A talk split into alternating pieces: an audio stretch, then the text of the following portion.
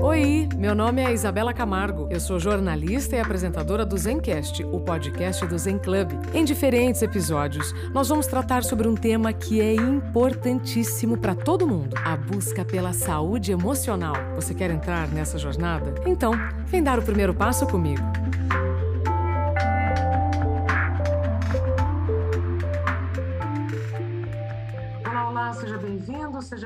Seja bem-vinda ao Zencast, o podcast do Zen Club a plataforma de conteúdos criada especialmente para você pensar melhor, sentir melhor e decidir, e assim viver melhor. Hoje nós vamos falar sobre a prevenção ao suicídio. Mas antes, eu chamo pela primeira vez a nossa colunista, a psicóloga do Zen Club, a Monique Luz. Toda semana, a Monique vai responder perguntas enviadas por vocês para nós. Mande pelas redes sociais do Zen Club. O link está na descrição do episódio. Tudo bem? O tema da pergunta de hoje é saúde mental no ambiente de trabalho. É com você, Monique. Olá, Isabela. Eu estou aqui para responder a primeira pergunta como colunista do Zencast. A pergunta é a seguinte: Olá, sou engenheiro de segurança do trabalho.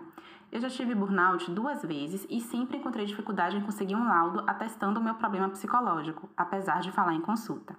O que eu poderia fazer neste caso? Quem mandou a pergunta foi o Marcelo Vicente. Bom, Marcelo, pelo que eu estou entendendo, você quer um documento que ateste que você possui a síndrome de burnout. Então vamos lá. Primeiro de tudo, vamos entender um pouco o que é a síndrome de burnout, né, que é uma doença causada pelas condições do trabalho. Então ela é considerada uma doença ocupacional. Seus principais sintomas estão relacionados a sentimentos negativos em relação ao trabalho, a sensação de esgotamento ou a eficácia profissional reduzida. Além disso, a síndrome pode causar também uma incapacidade temporária ou definitiva para você executar o seu trabalho, e o resultado de tudo isso é um afastamento do trabalhador. Nesses casos, aí sim vão ser necessários a elaboração de laudos e relatórios médicos e psicológicos. E o que é orientado, aí eu vou passar um passo a passo, é que o trabalhador ele busque o atendimento de um médico especialista. Isso porque é essencial que aconteça o diagnóstico correto da doença, em que o médico deve atestar de forma direta que se trata da síndrome de burnout. Nesse caso, é muito importante que isso seja feito com um médico, de preferência um psiquiatra, porque psicólogos não realizam diagnósticos. Após a identificação da síndrome, aí você solicita um atestado com a licença médica por 15 dias. Nesse período, você tem direito a manter a sua remuneração. Caso a licença médica se estenda, vá além desses 15 dias, aí você passa a contar com um benefício do INSS. E aí sim, você precisa ter alguns laudos e relatórios para realizar a perícia do INSS. Essa questão é muito importante, porque quando o trabalhador possui esse diagnóstico realizado por um médico, ele também tem o direito de continuar recebendo o FGTS e tem a estabilidade de 12 meses após o seu retorno no trabalho. Agora, pensando mais no tratamento com a psicologia que pelo jeito você já está realizando, é importante entender que é necessário estar realmente em um processo de acompanhamento com o psicólogo, porque é, é preciso ser feita uma avaliação psicológica, né? E isso requer algumas sessões, onde várias condições vão ser avaliadas. Então, é necessário dar continuidade às consultas para que o laudo possa ser emitido e até mesmo para você usar o período de afastamento para estar cuidando desse aspecto da sua saúde mental. Então, Marcelo, talvez o que esteja faltando aí seja justamente buscar esse tratamento mais global, esse tratamento mais multiprofissional. Porque com o laudo ou relatório emitido somente pelo profissional de psicologia, pode ser mais difícil de atestar que você tem burnout, porque a síndrome de burnout é uma doença. E como tal, ela deve ser diagnosticada por um médico. Então, seja para fins de afastamento temporário do trabalho ou não, é necessário esse, esse acompanhamento multiprofissional em que você consegue comprovar e solicitar os documentos necessários, atestados, laudos, relatórios, quando você precisar de um afastamento, seja esse afastamento temporário ou não, tá bom? É, eu recomendo que você busque informações, inclusive, sobre seus direitos trabalhistas, porque o trabalhador ele possui direitos e benefícios quando o diagnóstico da síndrome de burnout é feito corretamente. Então, Marcelo, eu espero ter respondido a sua pergunta. E é isso, pessoal. Até o próximo programa.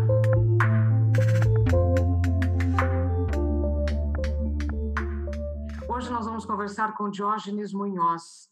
Ele está servindo há quase duas décadas na Escola Superior de Bombeiros de São Paulo. O major é o idealizador da técnica e do curso de abordagem técnica a tentativas de suicídio e também é diretor da ABEPS, a Associação Brasileira de Estudos de Prevenção do Suicídio. Major Diógenes, seja bem-vindo ao Zen Club. Gratidão, Isabela, gratidão pelo convite. Muito honrado de estar aqui com você, viu? Que bom podermos falar sobre promoção da vida neste Setembro Amarelo, em que o tema prevenção ao suicídio vem com tudo, mas esse é um tema que já está na sua vida há muito tempo, não é, Major? Como que é. você criou essa abordagem técnica a tentativas de suicídio? Por quê? Bom, vamos lá. Então a história começa lá em 2005, né? Quando eu, de alguma forma, tentei atender naquele dia mais uma tentativa de suicídio. Eu, como bombeiro, nós estávamos acostumados a atender de uma certa forma. Nós éramos neurolinguisticamente programados a distrair e pegar pessoas. Pouco importava quem era aquela pessoa, pouco importava a face, a dor, a história. Nós íamos para distrair e pegar essa pessoa. Em 2005, eu subo numa torre de celular aqui na zona leste de São Paulo, numa avenida chamada Campanella, e eu conheço lá em cima o Alcides. O Alcides ele tinha uma história muito triste. O grande problema dessa ocorrência, inicialmente para mim, foi que eu estava numa escadinha marinheira. Escadinha marinheira são aquelas escadinhas que ficam em torno de caixas d'água, de torres, né? Então é uma via única, ou para subir ou para descer. E, como eu disse anteriormente, eu fui neurolinguisticamente programado a distrair e pegar. Só que você não consegue pegar uma pessoa que está na mesma escada que você, num patamar acima. Você não dá para pegar na perna dela e puxar, senão ela cai e você cai junto. E aí eu me vi numa situação totalmente inédita para mim. Eu tive que ouvir. Eu entendi que ele era o Alcides, que ele tinha uma história, que a história dele era muito triste, Isabela. Para que você tenha uma ideia, depois de meia hora ali conversando, né, eu já estava envolto na história dele. Eu lembro uma coisa que me marcou muito, ele chorando e falando assim: tenente, eu era tenente na época, a minha filha tem sarna e eu não tenho dinheiro para comprar pomada para a sarna dela. O grande problema é que nós ficamos nessa torre de celular durante seis horas e ele olhando para baixo e o Alcides poderia ter se matado naquele dia, é o que traria para mim um grande trauma. Mas, por uma conjunção do universo positiva, ele decidiu por ele, porque eu não sabia literalmente o que fazer, e eu não tenho a mínima vergonha de falar isso. Ele decidiu descer comigo.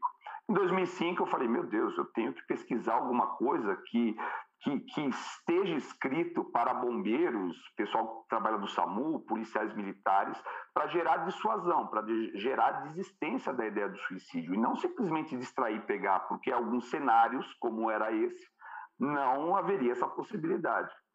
É, é, lógico que lá em 2005, muita coisa já estava escrito na área da, da suicidologia para psicólogos, psiquiatras, sociólogos, mas para a área dos bombeiros, para a área do SAMU, para a área dos socorristas, enfermeiros, médicos, uma gama, centenas de milhares de profissionais pelo Brasil, não tinha basicamente nada escrito. E aí foi quando alguém, naqueles dias ou naquelas semanas, me falou: é, Tenente, você já ouviu falar do CVV? CVV, o que, que é? É o Centro de Valorização da Vida. E ali as portas foram abertas para mim. Eu fui ser voluntário do CVV, fiz os cursos que para ser um voluntário do CVV. Fiquei no CVV como voluntário durante dois anos, atendendo telefone, ouvindo pessoas.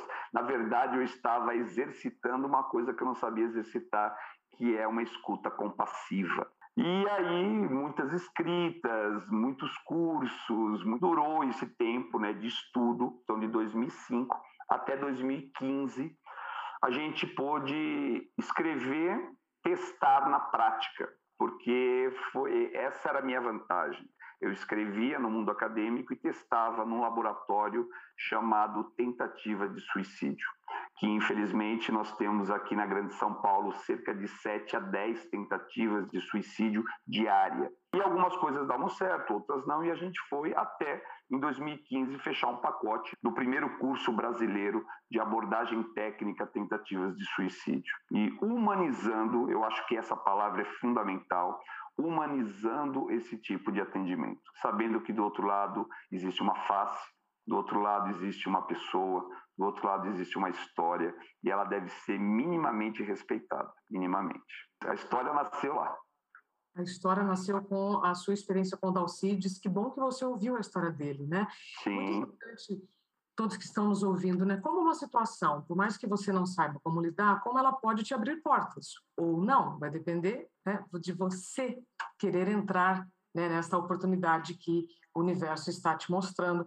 E o Alcides, então, trouxe essa jornada de aprendizado para que hoje você oriente outras pessoas e forme outras pessoas a cuidar dos tentantes. Diógenes, antes da gente falar sobre preconceito em torno do suicídio, qual é a melhor forma de falar sobre o assunto, como então nós podemos chamar uma pessoa que tenta o suicídio? Então, Isabela, a tua, a tua pergunta é muito boa, porque assim, se eu estou falando de humanização, eu não posso chamar de suicídio.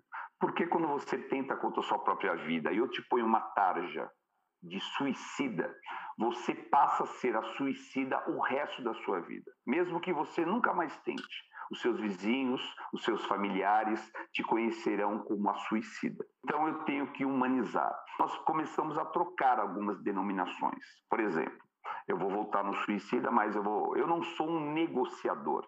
Eu sou um abordador no momento da tentativa de suicídio. Por quê? Eu não consigo é, negociar com você, minha querida, a sua própria vida.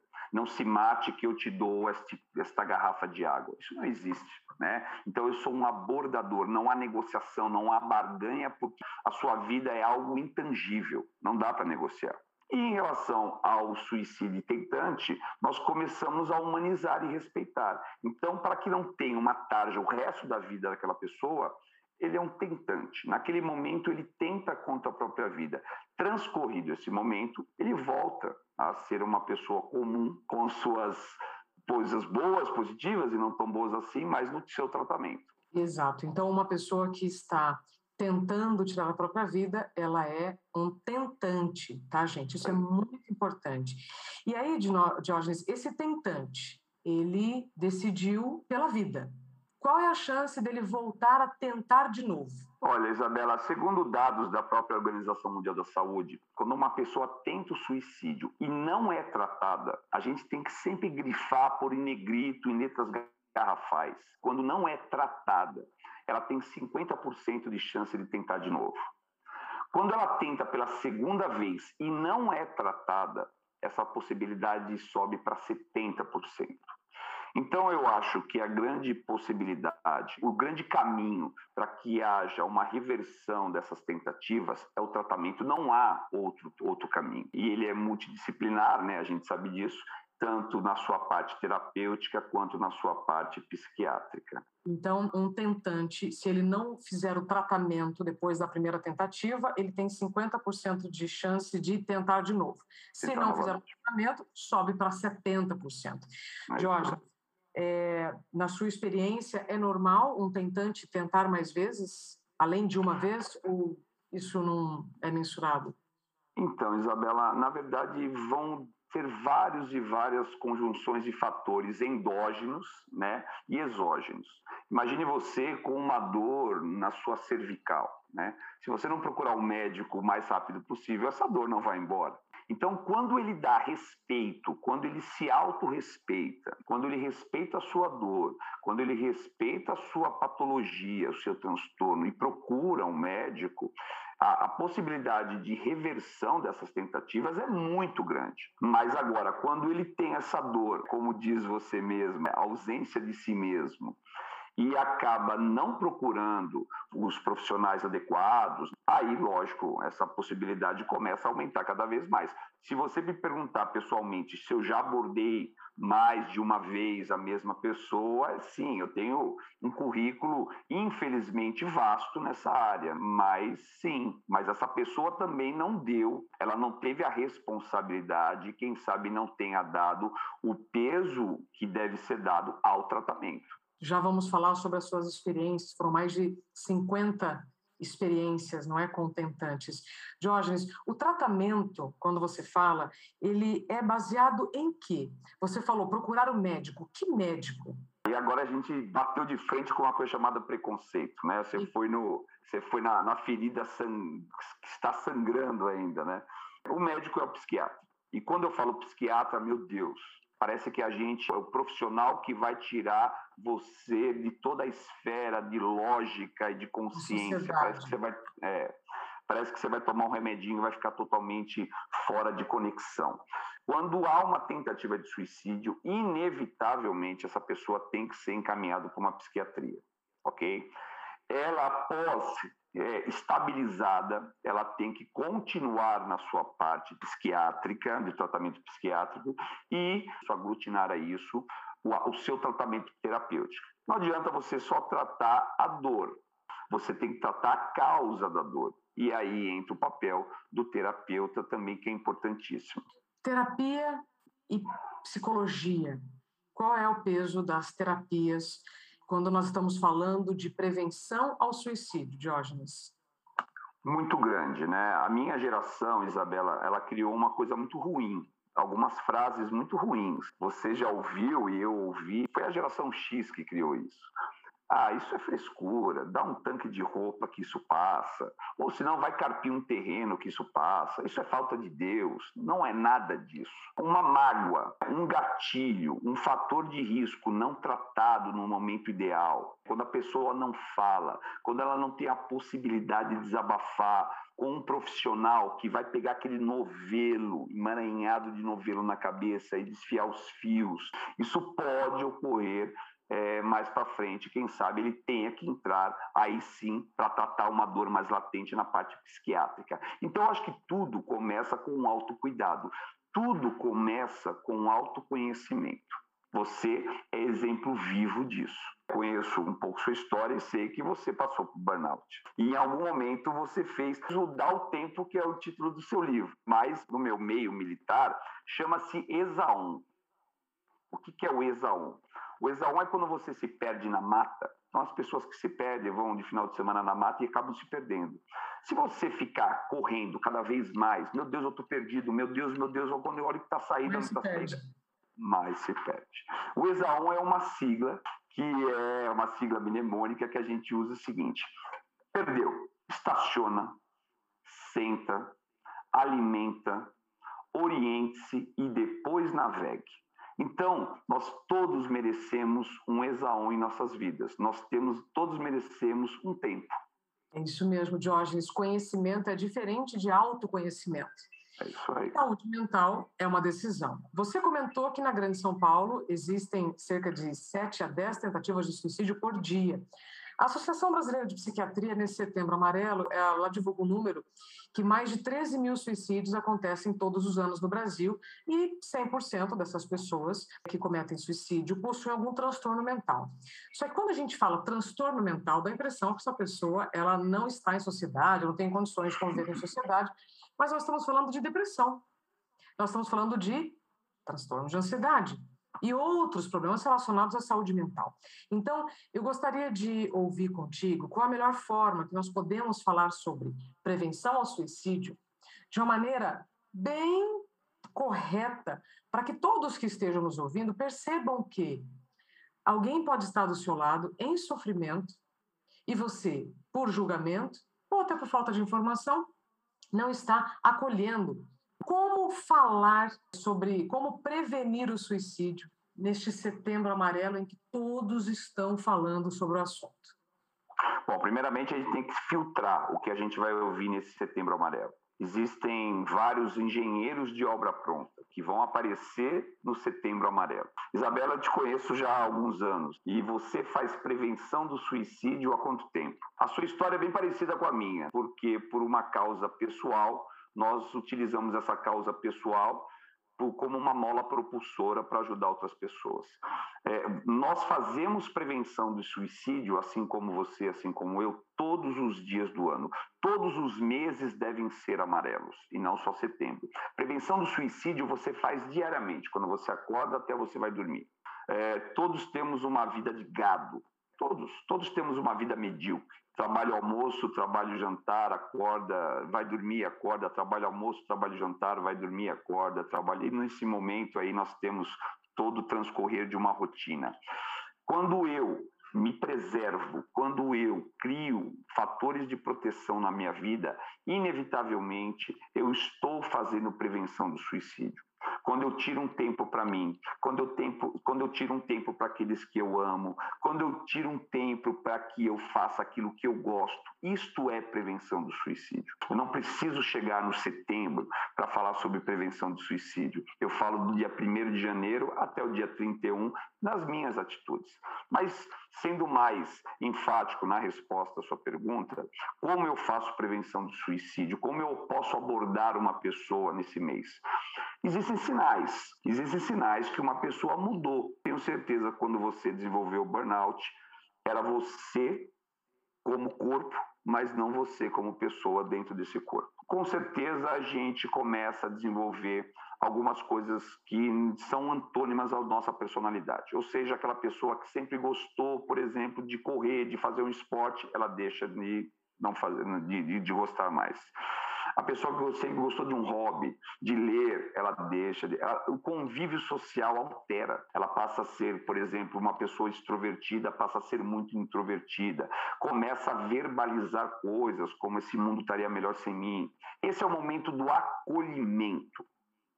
O que é o acolhimento? Possivelmente o acolhimento seja o mais importante dos tratamentos ele é tão importante quanto o tratamento psiquiátrico e o tratamento terapêutico. Quando você ouve a pessoa, e é uma coisa muito interessante de falar o seguinte, às vezes esse ouvido, ele não é audível.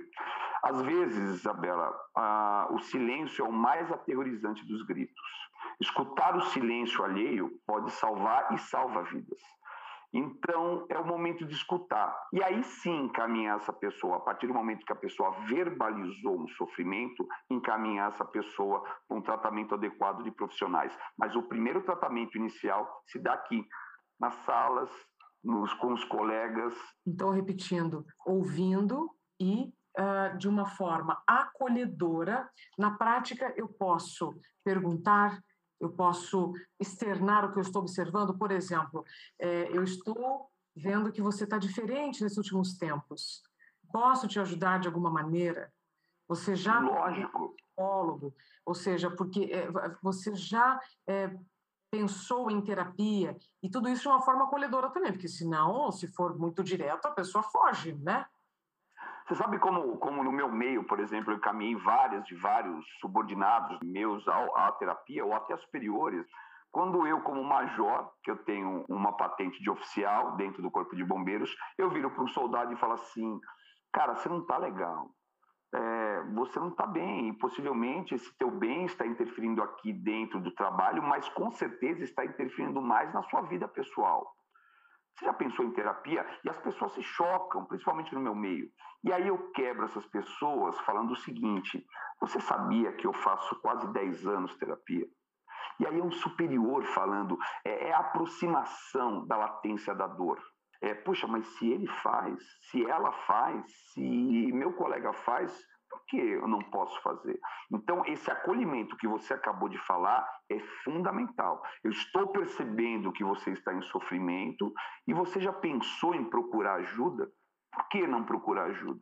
Por falar em procurar ajuda, você já comentou do CVV, mas o CVV é um serviço gratuito e ele pode ser usado, inclusive, bem antes é, de uma situação limítrofe. Eu me lembro de uma vez, Diógenes, você comentou comigo que uma pessoa que tenta se livrar da vida, ela não está querendo tirar a própria vida, ela quer tirar uma dor que até então ela não encontrou solução. Né? Então, como o CVV e como terapias, ou seja, podem ajudar na prevenção, né? no tratamento. O CVV, o CVV tem uma a máxima, né? O CVV, pessoal, para quem está nos ouvindo, ele é encontrado pelo telefone 188, em qualquer lugar do país, 188. Lá estarão voluntários para te ouvir, simplesmente para te ouvir. Não é uma terapia, é apenas uma escuta que acolhe. E o CVV tem uma máxima que é muito bacana. Quando você não fala, o sofrimento não vai embora.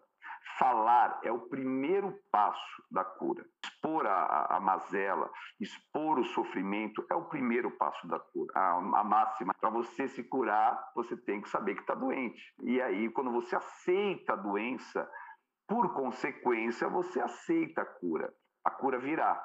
Quem sabe meses depois, anos depois, mas a cura virá. O que não pode acontecer é a gente se deparar com esses cinco, eu pessoalmente me deparar com esses 57, com essas 57 faces que eu me deparei. Foram 57 vezes vendo o olhar da morte do outro lado. E ele não é bonito, ele é cinza, ele é opaco. É, quem sabe em algum momento lá atrás da linha do tempo dessas pessoas, isso poderia ter sido revertido com um simples falar. Exatamente. Diógenes, é, você esteve 57 vezes em situações de tentativas de suicídio. Sim. Como nós podemos, então, agir diante de uma situação que eu estou passando ali na rua, estou passando no, no viaduto, estou vendo uma situação em que tem um tentante. O que, que eu faço? Então vamos fazer uma cartilhazinha assim bem prática, tá bom? Bem prática para qualquer um do povo aí. Vamos supor que você esteja no seu condomínio, na sua igreja, no seu clube, na rua, né? E você se depara com uma tentativa de suicídio que no qual acabou, né, quando a gente fala no meu meio, acabou caindo no seu colo, né? E você vai ter que dar o primeiro atendimento. A primeira coisa a se fazer é tentar ao máximo isolar essa pessoa. É lógico que isso é muito difícil quando, está, quando estamos na rua, mas a, o maior número de tentativas de suicídio não se dão em viadutos, ele não se dá em, em pontes, ele não se dá em passarelas, ele se dá no interior de casas, de apartamentos. É, e se você se deparar, você tem que isolar essa pessoa, por dois motivos principais. Primeiro, para respeitar a imagem dessa pessoa. Essa imagem possivelmente seja a pior versão dela a versão mais fragilizada dela mesma. Então, por uma questão de respeito e humanização, você isola essa pessoa, você tira e tenta afastar ao máximo curiosos, pessoas que estão ali para fazer brincadeiras, pessoas que estão ali para fazer algum tipo de incentivo, como velho e covarde, pula, pula, pula. E o segundo motivo que você isola essa pessoa é que, inevitavelmente, quando você isola essa pessoa, você vai ter que fazer com que essa pessoa preste atenção em você. Só estamos eu e você nessa sala aqui digital e você está prestando atenção em tudo que eu estou falando. Se tivesse uma reunião, possivelmente você estaria prestando atenção em outras pessoas. Então você presta, você canaliza a atenção para essa pessoa. Então a primeira coisa é isolar, ao máximo que der, lógico. Segundo, é acionar um serviço de emergência. Você não pode tentar resolver essa ocorrência sozinha, porque é uma ocorrência muito complexa. Os serviços de emergência são três em todo o Brasil: ou através do telefone 193, que é do Corpo de Bombeiros, em todo o Brasil, ou através do telefone 190, que é da Polícia Militar, ou através do telefone 192, que é do SAMU. Qualquer uma dessas corporações, qualquer uma dessas organizações vão atender esse tipo de chamado. Terceiro, é você levantar o máximo de dados sobre aquela pessoa. Você não pode chegar lá, oi, tudo bem? É, com algumas frases que são emblemáticas que a gente não usa. Oi, boa tarde. Não, não é uma boa tarde, não está tudo bem. Né? Então, a, o seu primeiro contato verbal com essa pessoa tem que ser uma coisa amena. Você vai construir um diálogo. Então, levante. Quem é? Quem, é? Quem conhece ela? Como é o seu nome? Como é o seu nome, né? Não dá. Você tem tudo, você é super bonita, por que você está fazendo isso tudo errado? Tudo errado, né? É, então, basicamente, você tenta levantar quem é ela. Qual é o nome dela? Alguém sabe o nome dela aqui? É, ela faz algum tratamento? É a primeira vez que ela está tentando suicídio? Ela tem família? Ela tem filhos?